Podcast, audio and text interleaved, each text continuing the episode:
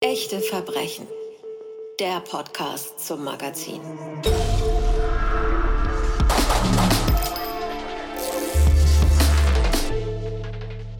Willkommen bei Echte Verbrechen, der Podcast zum Magazin. Sie finden uns natürlich auch im Internet unter echte-verbrechen.de. Auf Facebook und auf Instagram sind wir auch. Mein Name ist Anja Görz und zu Gast ist heute Christa von Bernhut. Hallo Christa. Hallo Anja. Du hast die Titelgeschichte dieses ersten Echte Verbrechen Magazins geschrieben, Verliebt in einen Mörder.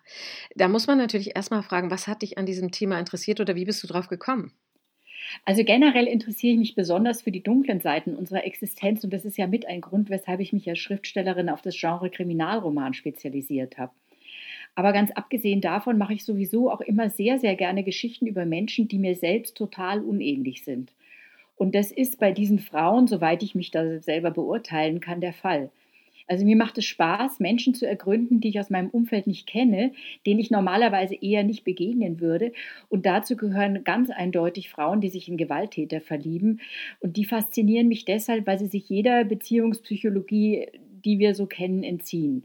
Wenn du, schon bei Psychologie, ja. wenn du schon bei Psychologie bist, da würde ich gerne mal einhaken, denn äh, du fängst ja äh, deine Geschichte auch damit an, dass du so eine Verbindung herstellst zu Die Schöne und das Biest. Da kennen wir natürlich alle, sofort fällt einem ein, diese zuckrige Disney-Verfilmung mhm. von Die Schöne. Das schreckliche Biest ist eigentlich ein verzauberter Prinz. Ist das was, was die Psychologen auch nehmen als Erklärung für die Faszination dieser Frauen an Serienmördern oder auch überhaupt an Gewaltverbrechern? Also im, es ist so, dass viele Psychologen sich an diesem Phänomen total abarbeiten und das zwar schon seit und das schon seit einigen Jahren. Das Phänomen, also die Liebe zu einem Straftäter, hat ja sogar schon einen eigenen Fachbegriff. Es nennt sich Hybristophilie. Und das Märchen Die Schöne und das Biest ist eine von vielen möglichen Erklärungen und die beruht auf einem offensichtlich archaischen Bedürfnis, weil die Geschichte ist wahnsinnig alt, die gibt es schon seit Jahrhunderten. Und ähm, sie beruht so ein bisschen darauf, die Schöne rettet den Bad Boy und das Biest steht ja eigentlich ganz klar dafür. Und ganz offensichtlich haben Bad Boys Qualitäten, die manche Frauen als anziehend empfinden. Und Bad Boys lösen in vielen Frauen auch so eine Art Erlösungsfantasie aus. Also wenn sie ganz besonders lieben und ganz besonders nett zu ihnen sind, dann könnte sich aus den Bad Boys ähm, der, der liebe und schöne und attraktive Prinz entwickeln. Andererseits ähm, haben Bad Boys aber auch bestimmte Qualitäten. Also sie unterwerfen sich bestimmten Normen nicht. Und Frauen, die sich in sie verlieben, verlieben sich vielleicht eher manchmal in ihre eigenen unausgelebten Wünsche auch mal über die Stränge zu schlagen. Und das wiederum hat das Biest für sie dann bereits erledigt. Und äh, hast du erst die Frauen gesucht oder hast du äh, die verurteilten Mörder gefunden und bist dadurch dann auf die Frauen gestoßen? Ich habe schon erst die Frauen gesucht. Also es gibt von Sheila Eisenberg, eine amerikanische Autorin, eine Art Standardwerk. Und ähm, darauf bin ich gestoßen und äh, da sind ganz viele Frauen werden da beschrieben, die Lebenswege dieser Frauen. Das sind richtige Tiefeninterviews gewesen. Und deswegen bin ich eigentlich von den Frauen auf die Straftäter gekommen. Und äh, abseits von der Psychologie, die du ja gerade schon erklärt hast, aber gibt es Dinge, die du so unterm Strich ausgemacht hast, die diese Frauen vielleicht gemeinsam haben, die sich in Schwerverbrecher verlieben, die sie dann auch irgendwann vielleicht ja sogar heiraten? Also ich würde mal sagen, die Frau, die, die dafür prädestiniert ist, die gibt es vielleicht nicht. Aber eine Disposition würde ich sagen wohl schon. Ähm, ich zitiere in dem Artikel auch die Expertin Lydia Benecke, die als Therapeutin mit Schwerstkriminellen arbeitet. Und die hat beobachtet, dass eine bestimmte Untergruppe von Borderlinerinnen eine besondere Affinität zu Gewalttätern hat. Also das sind Frauen, die auf diesen Typus abfahren, die häufig emotional labil sind, die sind Stimmungsschwankungen unterworfen, die sind alles andere als in sich ruhend und deshalb sehr leicht beeinflussbar von einem charmanten Narzissten und die meisten oder sehr viele Gewaltverbrecher sind Narzissten, der anders als sie vielleicht ganz genau weiß, was er will. Andererseits möchte ich jetzt aber auch sagen, dass es Frauen gibt wie Astrid Wagner und Jenny Kurpen, die ich auch interviewt habe, die aus meiner Sicht nicht in diese Kategorie passen. Also ich möchte ungern jeder Frau eine mittelschwere psychische Störung unterstellen. Viele haben auch ein sehr starkes Gerechtigkeitsempfinden und so eine Art, ich nenne es jetzt mal weibliches Fürsorgegehen. Und das ist schon mal eine vielversprechende Kombination, um sich vielleicht in einen Straftäter zu verlieben. Dann bleiben wir mal gleich bei Astrid Wagner, die du gerade erwähnt hast, ähm, denn die sagt ja von sich selbst, die ist heute Anwältin, sagt von sich selbst, sie hat so ein, so ein Sorgegen oder hat schon früh sich auch um äh, Menschen gekümmert, denen es nicht so gut ging, hat sich auch für den Tierschutz wahnsinnig eingesetzt. Und ähm, den Fall nehmen wir jetzt mal raus hier in unserem Podcast Echte Verbrechen, denn diese Frau war verliebt in Jack Unterweger, mutmaßlicher Mörder von zehn Frauen. Wieso ist der, wie mal jemand geschrieben hat, der Popstar unter den Serienmördern? Also das Ganze begann so, Jack Unterweger war im Gefängnis, weil er eine junge Frau umgebracht hatte. Diese Tat ist auch unstrittig, die hat er begangen und dafür die hat er gestanden und dafür bekam er lebenslänglich. Im Gefängnis fing er dann an zu schreiben. Er hat unter anderem einen autobiografischen Roman verfasst, der literarisch auch durchaus ambitioniert war und nun wurde äh, im Gegenzug die österreichische Kulturschickeria auf ihn aufmerksam und verfasste eine Petition mit ganz, ganz vielen Unterschriften wirklich prominenter österreichischer Künstler. Und schließlich wurde dann im Lauf dieser Petition Jack Unterweger nach 15 Jahren vorzeitig entlassen wegen äh, positiver Sozialprognose. So fing das Ganze an. Also bei diesen prominenten Frauen war unter anderem Erika Pluha dabei, ja. erinnere ich mich. Äh, und wenn man sich im Internet mal umguckt nach Bildern und auch im Magazin Echte Verbrechen kann man sich Unterweger ja mal angucken, da wirkt er wirklich wie der sprichwörtliche Typ von nebenan. Also so rein äußerlich wäre der einer, der würde einem wahrscheinlich nicht auffallen, den würde man sich nicht merken, wenn er in der S-Bahn neben einem sitzt. Hat der was Besonderes gehabt, andere Ausstellungsmerkmale, die mir jetzt gar nicht aufgefallen sind? Also ich muss ganz ehrlich sagen, ich habe ja auch einige Talkshows, in denen er dann aufgetreten ist, äh, gesehen. Also auf mich hat er jetzt äh, nicht diese Wirkung gehabt, ganz ehrlich gesagt. Ähm, aber es gab auf jeden Fall ganz viele Frauen, die Unterweger extrem attraktiv fanden. Er war, ja, ja, und er war ja auch Gast in unzähligen Talkshows, immer extrem gut gekleidet und dabei schon sehr charmant, sehr eloquent. Und er hat ja auch weitergeschrieben und alle waren offenbar super angetan von seinem Talent, seinem Witz, seinem Schmäh. Also damals war er eigentlich im Grunde genommen wie das Vorzeigemodell eines perfekt resozialisierten Straftäters. Und das hat ja auch Astrid Wagner gedacht. Und bevor wir zu der kommen, hören wir uns mal an, wie Unterweger so klang. Denn auch wenn man ihn hört, dann ist er ja eher weich, also fast zart, möchte man sagen. Wir hören mal in ein Interview rein. Männer waren für mich nie vertrauenswürdig. Äh, sei es jetzt beim Einbruch als Komplize, sei es jetzt in einem Amt ich habe mit Männern nicht können. Und das hat sich eben immer, gar nicht gezielt, aber es hat sich so ergeben, dass zum Schluss am Tisch immer die Frau gesessen ist. Und die Frau wiederum, und da bin ich schuld, dieses Weggehen dann von ihr wieder, es waren sehr viele wertvolle Menschen darunter, äh, sind ja praktisch bei mir benutzt worden als Mutterersatz. Und eben wieder zurückkommen am Anfang, bei Erkennen, dass es nicht die Mutter ist, das Weglaufen. Und durch das hat es viele Frauen gegeben und keine feste Bindung. Ein Mensch, der ein Frauentyp ist, ist eigentlich irgendwo geschlagen. Er wird praktisch selbst als Frauentyp nur zum Abenteuer herangezogen. So, und bevor wir dazu kommen jetzt, was die Frau, die in Unterweger verliebt war, erzählt hat, ähm, du hast schon ein bisschen was über die Verbrechensgeschichte erzählt. Also er wurde resozialisiert entlassen und dann gab es neue Anklagen. Und zwar, ähm, es gab äh, im Zuge einer Lesereise gab es tatsächlich wieder neue Tote, und zwar tote Prostituierte. Und man kam irgendwie auf die Idee, dass Unterweger damit zu tun haben könnte. Ja, also wie du gesagt hast, die Prostituiertenmorde fanden fatalerweise oft genau dort statt, wo Unterweger sich zumindest in der Nähe befand. Also zum Teil auch auf Lesereisen, zum Teil auch auf anderen Reisen. Ähm, er hatte auch leider nie ein richtiges, also leider für ihn, nie ein richtiges Alibi. Und dann auch noch der Modus operandi hat leider schon sehr stark an den Modus operandi seines ersten Mordes erinnert. Die junge Frau hatte er damals mit ihrem Schlüpfer erwürgt. Und dann gab es halt auch noch ein Haar von einer toten Prostituierten in seinem Auto, was bei der DNA-Analyse festgestellt wurde. Und das hat ihm dann im, ähm, das hat ihm dann im Prozess, der danach folgte, hat ihm das Genick gebrochen sozusagen. So, und jetzt kommt Astrid Wagner ins Spiel. Die hatte als Studentin schon dieses Buch gelesen, von dem du vorhin erzählt hast. Richtig. War also literarisch sehr angetan von dem, was er da gemacht hat. Und du hast Astrid Wagner getroffen. Virtuell natürlich in diesen Zeiten. Ähm, aber Astrid Wagner ist diese Frau, die in Jack Unterweger verliebt war, die darüber auch selbst ein Buch geschrieben hat. Wie hat denn diese Beziehung zwischen den beiden überhaupt begonnen? Also Unterweger kam ja dann ein zweites Mal ins Gefängnis. Es gab dann wilde Diskussionen in den Medien, ob er nun schuldig war oder nicht. Und Astrid Wagner war zu dem Zeitpunkt eine junge Rechtsanwaltin und fand die ganze Art und Weise, wie er schon vorab abgeurteilt wurde, nicht in Ordnung. Und da schrieb sie in einem Brief, in dem sie eben das thematisierte, dass sie das nicht in Ordnung fand. Und so fing das Ganze an, denn er hat auf diesen Brief geantwortet.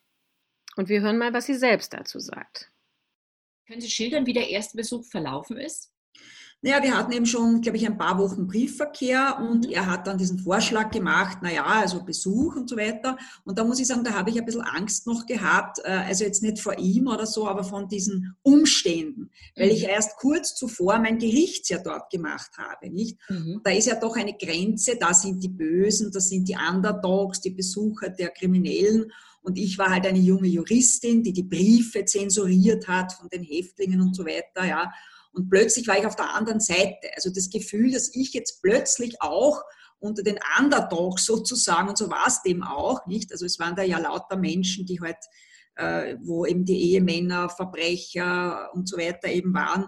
Und ich war plötzlich auf der anderen Seite und das hat schon ein bisschen eine Überwindung gekostet, zumal ich auch die Richter und die Gerichtsbediensteten auch noch aus der Zeit kannte. Nicht? Mhm. Also man möchte fast sagen, ein bisschen peinlich war mir das, aber ich bin irgendwie ein Mensch, eine unangenehme Situation, der weiche ich nicht aus, sondern da ist dann immer so eine Art, jetzt muss ich das, ich weiß nicht, das habe ich mal irgendwann einmal angelernt, ja, eine Angst oder irgendeine ein, eine Peinlichkeit und so weiter, ja, das überwindet man ja dadurch, indem man sich praktisch der Situation stellt. Und gerade deshalb habe ich gesagt, nein, jetzt gehe ich da rein. Eines Morgens war auch wieder ganz spontan, ich habe es also nicht von langer Hand geplant, bin ich aufgestanden und so, heute gehe ich ins Gefängnis. Und so war es auch.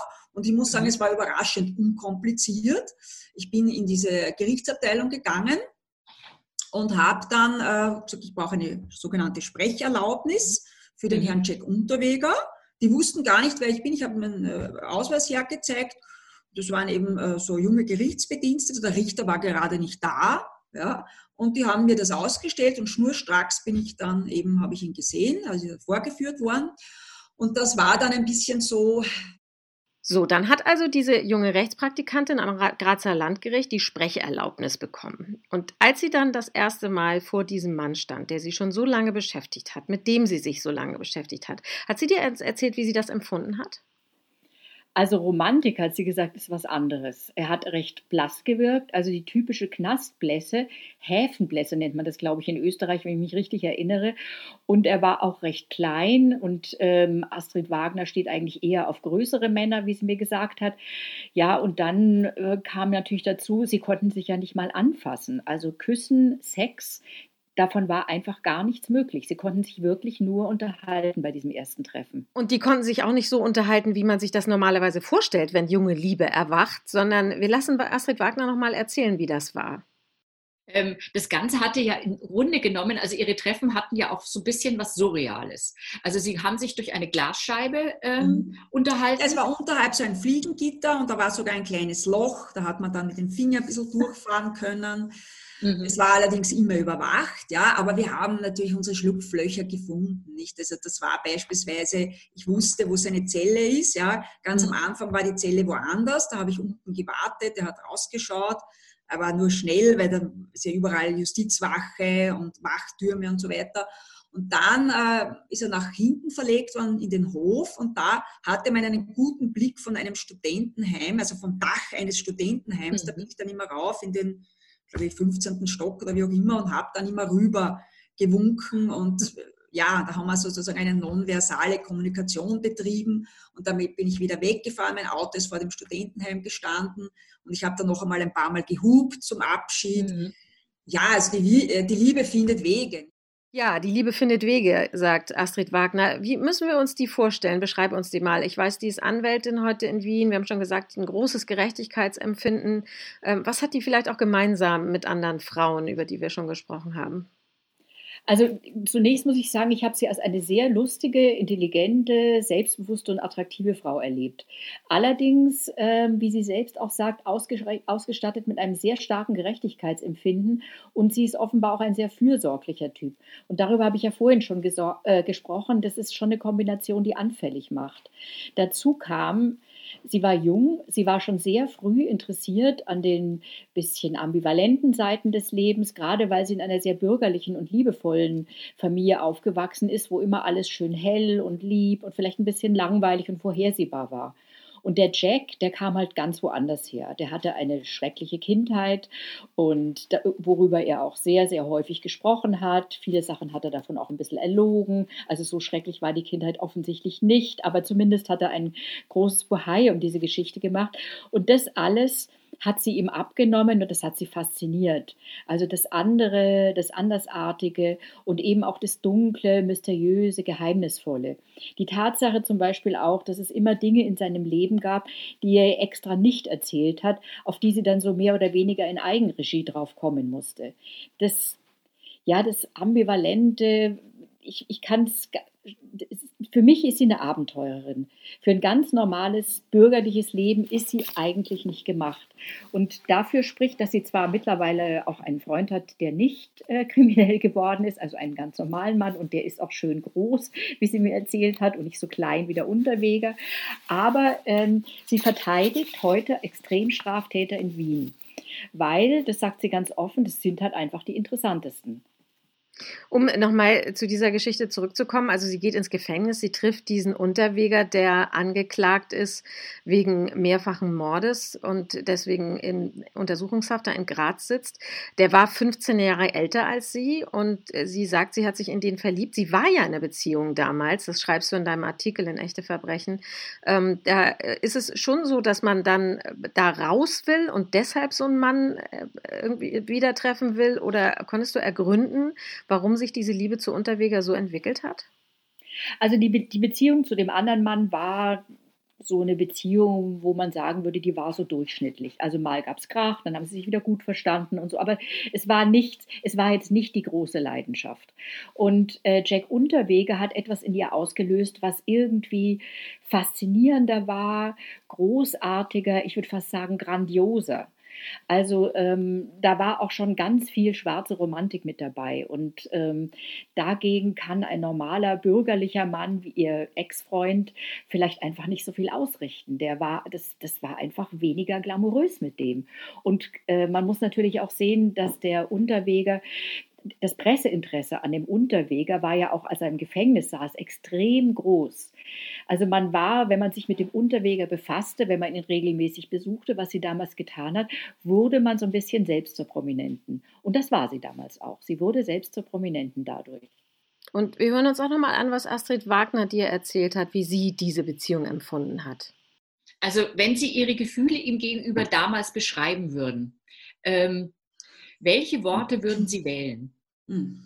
Meine Gefühle damals. Naja, romantische, echte Liebe, ja, die keine Bedingungen kennt, die keine Fragen stellt, die einfach bedingungslos zu ihm steht, weil ich ja damals schon geahnt habe, was heißt geahnt, weil ich gewusst habe, weil ganz naiv war ich ja nicht. Ich habe gewusst, diesen Menschen wird man nach allen äh, mit Grundsätzen der Wahrscheinlichkeit nie, nie wieder aus der Haft entlassen. Also, mhm. Also dass diese Beziehung keine Zukunft hat, das habe mhm. ich gewusst und vor allem auch, dass er letztlich sozusagen die Reißleine ziehen wird, weil das hat er mir von Anfang an immer verlautbaren lassen, es ist auch in den Medien gestanden, Selbstmord ist meine letzte Freiheit. Wenn ich mhm. verurteilt werde, dann äh, werde ich äh, mich umbringen. Nicht? Also das heißt, und gerade diese, das, dieser Tod dann von ihm oder immer diese Ahnung von Tod hat die Liebe stärker gemacht.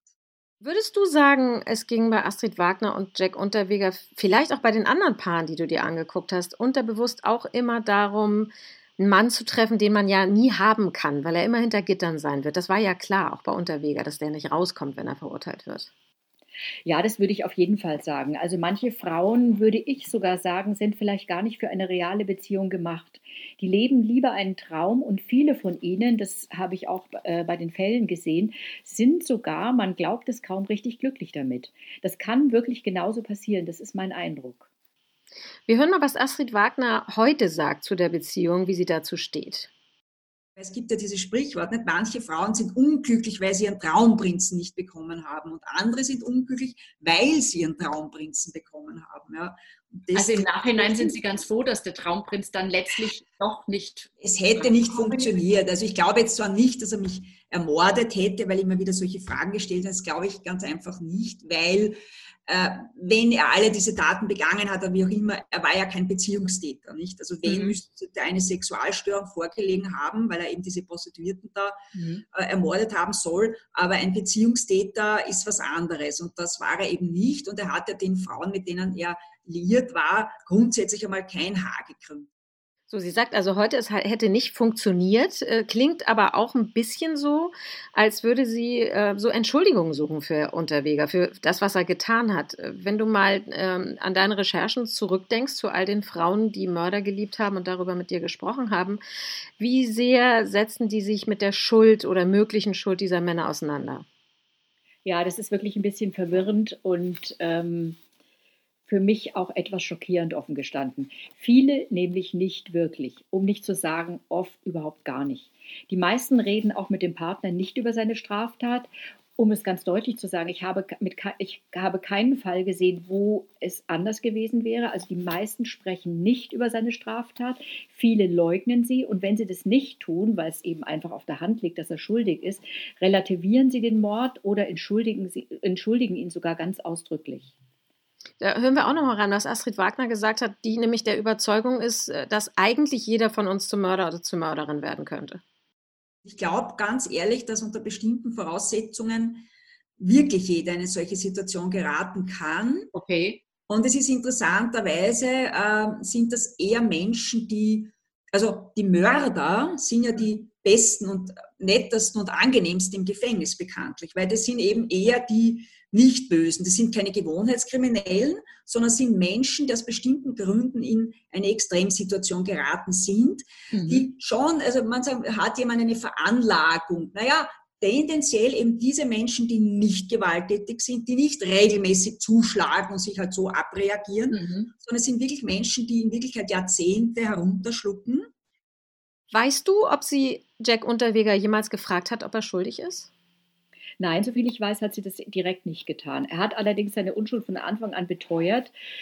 Aber natürlich hätte sie ihn trotzdem mal fragen können. Denn soviel ich weiß, hat sie nicht gefragt. Nee. Hast, hast du den Eindruck, dass die das, diese ganzen Frauen, mit denen du zu tun hast, dass sie das ausblenden, weil die sich ihr eigenes Bild von diesen Männern machen und da passt so ein Mord oder so eine Gewalttat nicht rein? Ganz genau.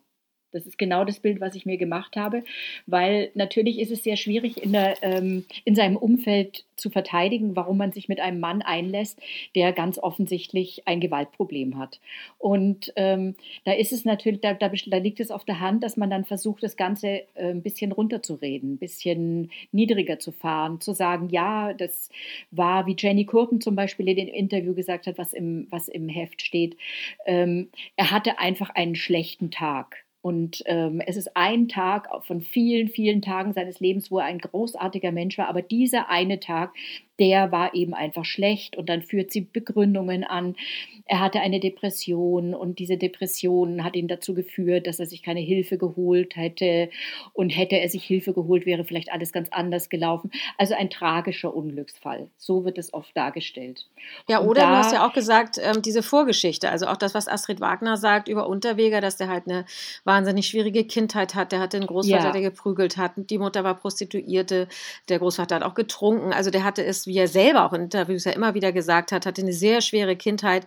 Und äh, man hat so ein bisschen den Eindruck, wenn man das liest, was du auch über Frau Wagner aufgeschrieben hast, was sie dir erzählt hat, dass sie auch das so ein bisschen ähm, als Entschuldigung, will ich jetzt nicht sagen, aber als Begründung vielleicht mit in den Raum stellt immer.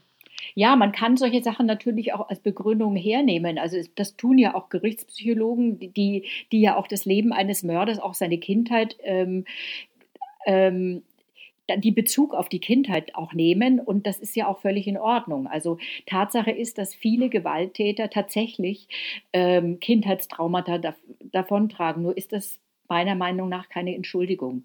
Aber das werden, wird von den Frauen und vielleicht auch ein bisschen von Astrid Wagner, wird so ein bisschen als Entschuldigung hergenommen. Das ist schon richtig. Nun ist äh, der Schuldspruch gegen Jack Unterweger wegen der neuen Morde nie rechtskräftig geworden. Er hat sich ganz wenige Stunden nach dem Schuldspruch umgebracht, erhängt. Wenn Astrid Wagner diesen Mann so geliebt hat, wie sie dir ja erzählt hat, dann muss sie das doch total aus der Bahn geworfen haben. Ja, das hat sie aus der Bahn geworfen. Also sie war vollkommen fertig. Ich meine, du musst dir das vorstellen, sie hat zwei Jahre ihres Lebens mit diesem Mann, mit diesem Fall verbracht. Sie hat im, im Verlauf dieses Falls ihren Job verloren. Ähm, und dann heißt es plötzlich, äh, es war alles, alles umsonst. Das würde, glaube ich, jeden aus der Bahn werfen. Also sie hatte, sie hat dann schon eine längere Krise durchgemacht, auf jeden Fall. Du hast ja wahrscheinlich, als du angefangen hast, dieses Thema zu recherchieren, eine Vorstellung gehabt, äh, wohin dein Artikel irgendwann führen soll. Hat sich das so entwickelt, wie du gedacht hast anfangs? Also es hat sich, ähm, nein, nicht ganz so, weil ähm, das, die Problematik doch viel komplexer ist. Und ähm, am Anfang hatte ich so ein bisschen dieses Gefühl des Verurteilens, weil ich mir dachte, das könnte mir selber nie passieren. Ich kann das einfach nicht verstehen. Wie kann man nur? Also ich wurde ein bisschen so, ich, ich bin, ich bin als Moralistin an diesen Artikel rangegangen und habe dann doch schnell festgestellt, dass moralische Urteile hier einfach gar nicht greifen und ähm, dass das auch wirklich einfach gar keinen Sinn macht, sondern dass man sich wirklich auf jeden Fall einzeln einlassen muss und dass man dann schon gewisse Muster erkennt, die aber durchaus anders sind, als ich sie mir vorher gedacht habe. Zum Beispiel?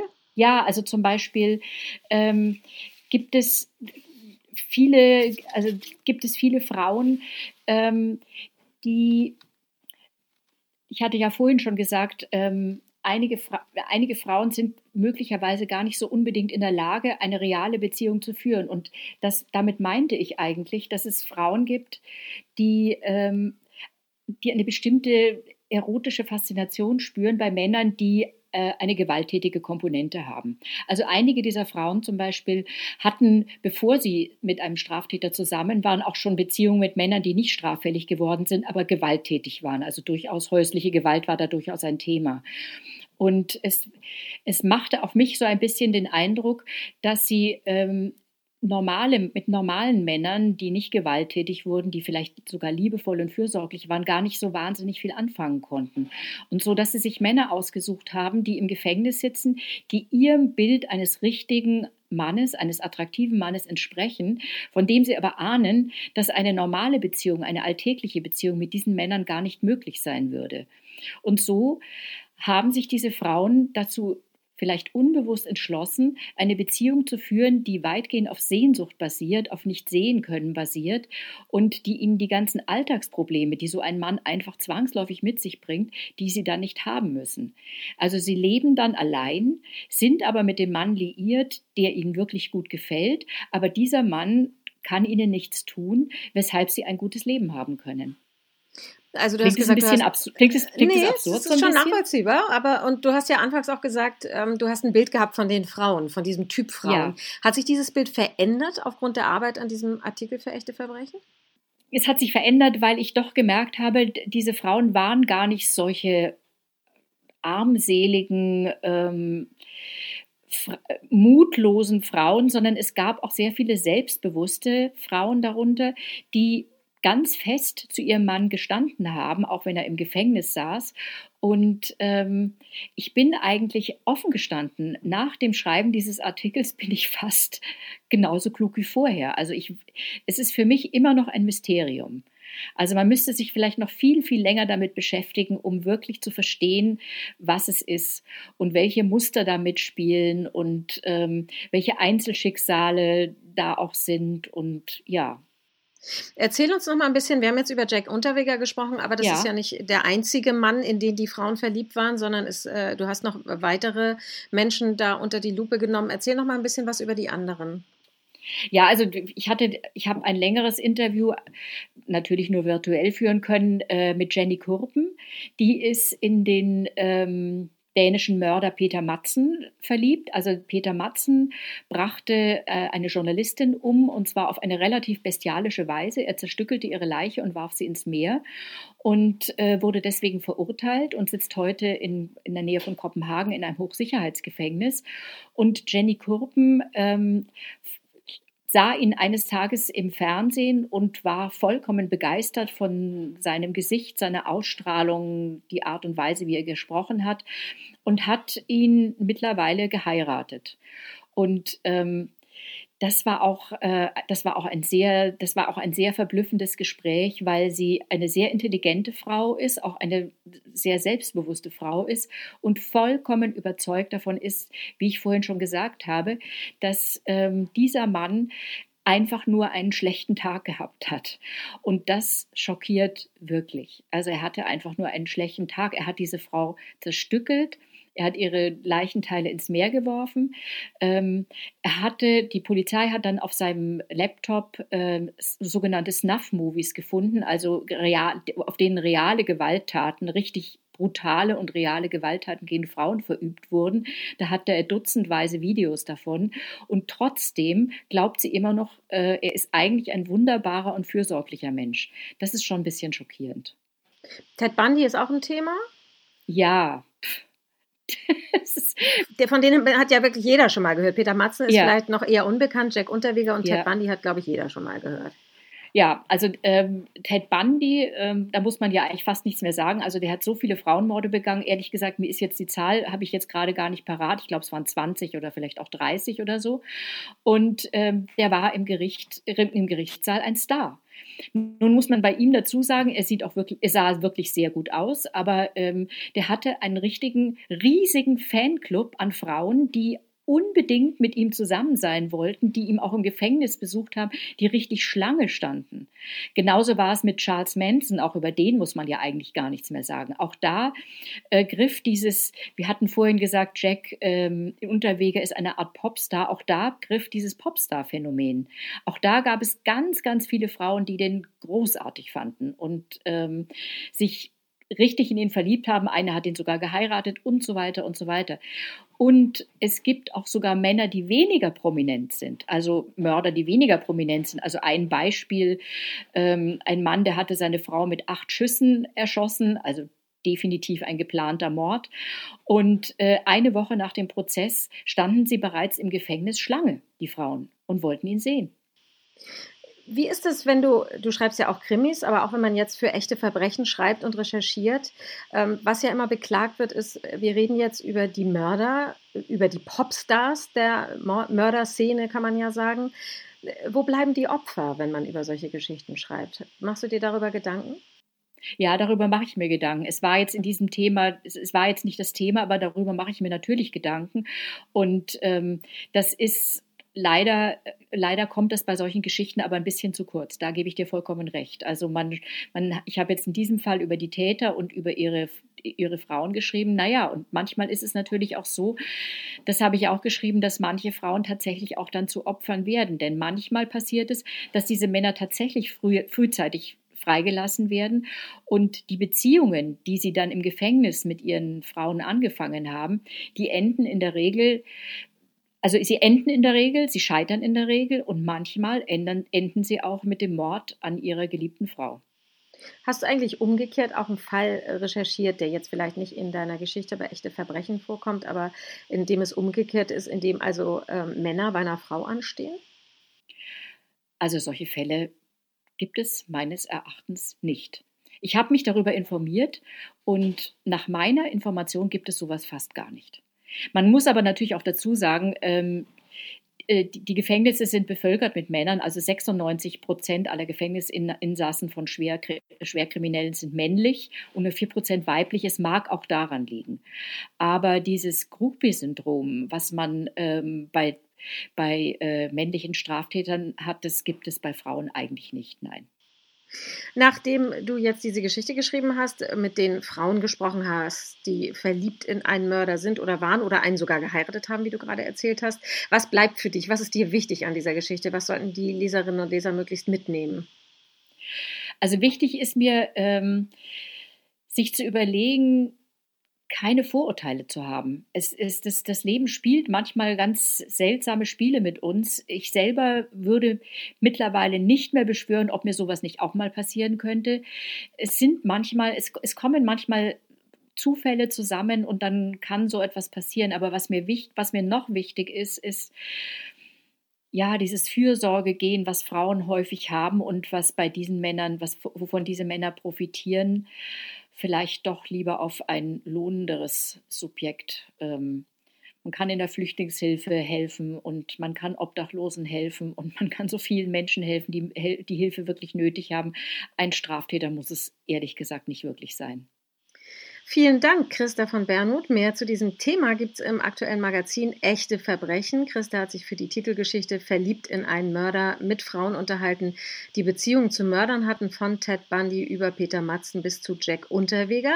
Mehr echte Verbrechen und mehr Geschichten gibt es natürlich auch im Magazin und das gibt es überall, wo es Zeitschriften gibt, jetzt für 5 Euro. Sie finden unsere Webseite unter echte-verbrechen.de und natürlich sind wir auch auf Facebook und Instagram für Sie da, auf Facebook unter echte-verbrechen echteverbrechen.de und bei Instagram einfach echteverbrechen.